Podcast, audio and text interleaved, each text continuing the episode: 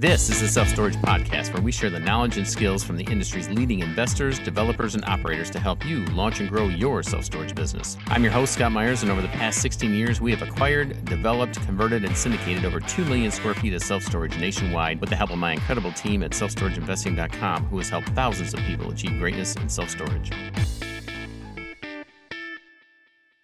Hello, everyone, and welcome back to the Self Storage Podcast. And today's show is a deviation from our normal format to report on the state of the self storage industry based upon the recent quarterly reports from the five largest REITs. I'm going to be relaying this information largely from the quarterly report from the Newmark Self Storage Group with a few of my own comments as to how we are approaching the market in our sector of the industry. To put it mildly and to cut to the chase, we are still very bullish on acquisitions and are looking forward to a banner year in our business. We have already closed on three facilities and have five more in the pipeline, including an airplane hangar project in Colorado just bigger storage units for bigger toys. Well, we'll report on that later, but for now, I want to focus on the latest earnings reports from the industry's REIT sector, which posted very strong fourth quarter 2020 NOI and revenue growth, while also ending the year at record high industry occupancy, further reinforcing self storage as one of the most resilient asset classes within commercial real estate. Non weighted average same store NOI growth was 4.54%, while non weighted average same store revenue grew 3.24% year over year compared to the fourth quarter 2019 across the five public self storage REITs. Self storage outperformed the broader REIT universe for all of 2020, returning the second best total shareholder return, 12.91% among all REIT asset classes. Second only to data centers, which returned 21%, with record high occupancies defying the usual year end seasonal declines and move outs continuing to maintain historically low levels. The sector is positioned to enter the peak leasing season with extremely strong occupancy momentum, which will translate to significant pricing power for street rates and existing customer rate increases throughout 2021. Excluding joint venture acquisitions and mergers, wholly owned acquisitions for the quarter reached an extraordinary level of 1.695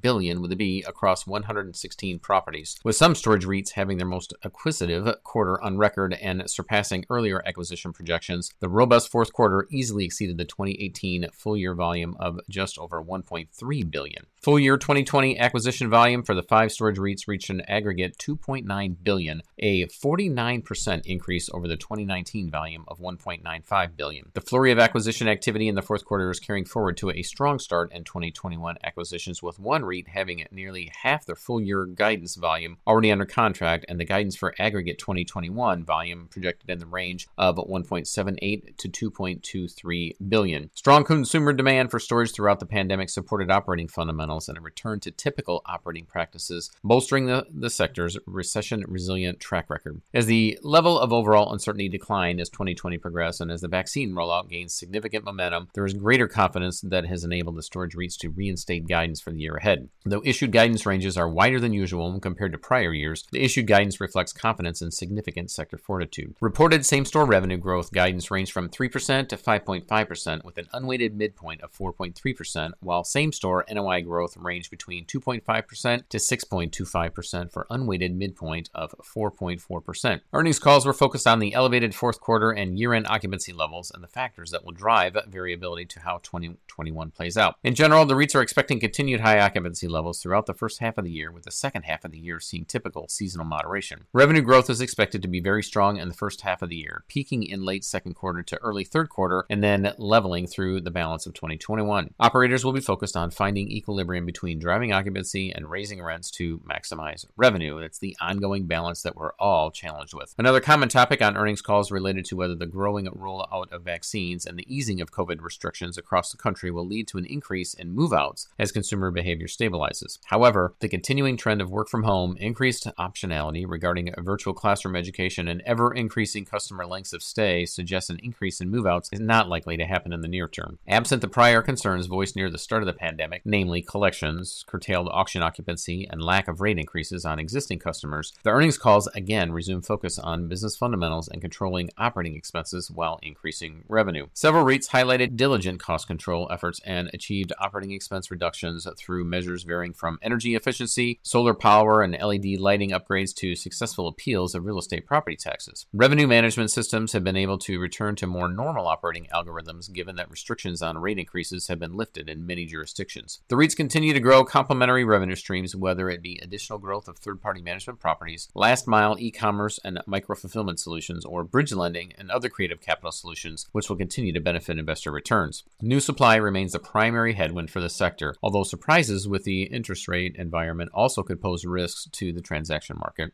Though 2020 deliveries were significantly below the peak 2019 levels, the outsized volume of deliveries over the past four years has still left many markets with pockets of oversupply that need to stabilize before street rates can resume meaningful growth. 2021 is expected to have a further decline in the number of new properties delivered, but operators need to pay close attention to the in planning pipeline and whether those facilities transition to the construction phase or wind up being abandoned. With the sector's outperformance and the recent spotlight shown by major institutional investors, additional new capital and developers may still be tempted to make entries via new development where higher yields are available versus the yields that can be achieved acquiring existing stabilized properties. As already noted, transaction activity remains elevated with a wide variety of deals from lease up portfolios to stabilize single assets in both marketed and off marketed transactions. As more diverse sources of capital deploy into the sector, the entrance or expanded presence by some of the most sophisticated institutional investors has drawn even more attention to the sector as a leading alternative asset class. Blackstone's acquisition of Simply Self Storage and Cascade Investments' partnership with Storage Mart and Elliott Management's investment and board inclusion with Public Storage highlight the escalating interest in the sector. Combined with the multitude of other capital pursuing and competing for acquisitions in a low interest rate environment, downward pressure on cap rates will persist throughout 2021. Trend data supports the fiscal year 2020 cap rates compressed by as much as 50 basis points over fiscal year 2019, with indications from current pipeline data suggesting an additional 15 basis points compression is likely in early 2021. 2021. As the new year continues with cautious optimism towards a post COVID future, increased transaction activity is expected to continue in the search for yield within the, wider investment space. And as I've stated many times, we keep a close eye on the REITs and the data and input they provide to help us navigate the current landscape. And although our metrics and key performance indicators are different, if we see our numbers trending in opposition to the REITs, it alerts us to dig in to see if there are any blind spots or something we're missing. As of the time of this recording, we are in full alignment in both our internal trends and our mutual optimism for the self storage sector heading into the balance of 2021. That being said, I hope this has been helpful, and I will continue to provide more data and reporting from the REIT sector and from our organization, which now represents the middle of the self storage economy, and the data we gather from our 2.3 million square feet and 13,000 doors that we hold nationwide. So until next time, you have been listening to the Self Storage Podcast, and I am your host, Scott Meyers, and I will catch you next week.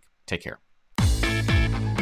Hey, gang, wait three things before you leave. First, don't forget to subscribe to the Self Storage Podcast and turn on your notifications so you never miss another episode. And while you're there, please leave us a five star review if you like the show. Second, be sure to share your favorite episodes and more via Instagram, and don't forget to tag us. And lastly, head to the links in the show description and hit the follow and subscribe button on Twitter and Facebook to get a front row seat as we grow and scale our business and bring you along with us. Take care.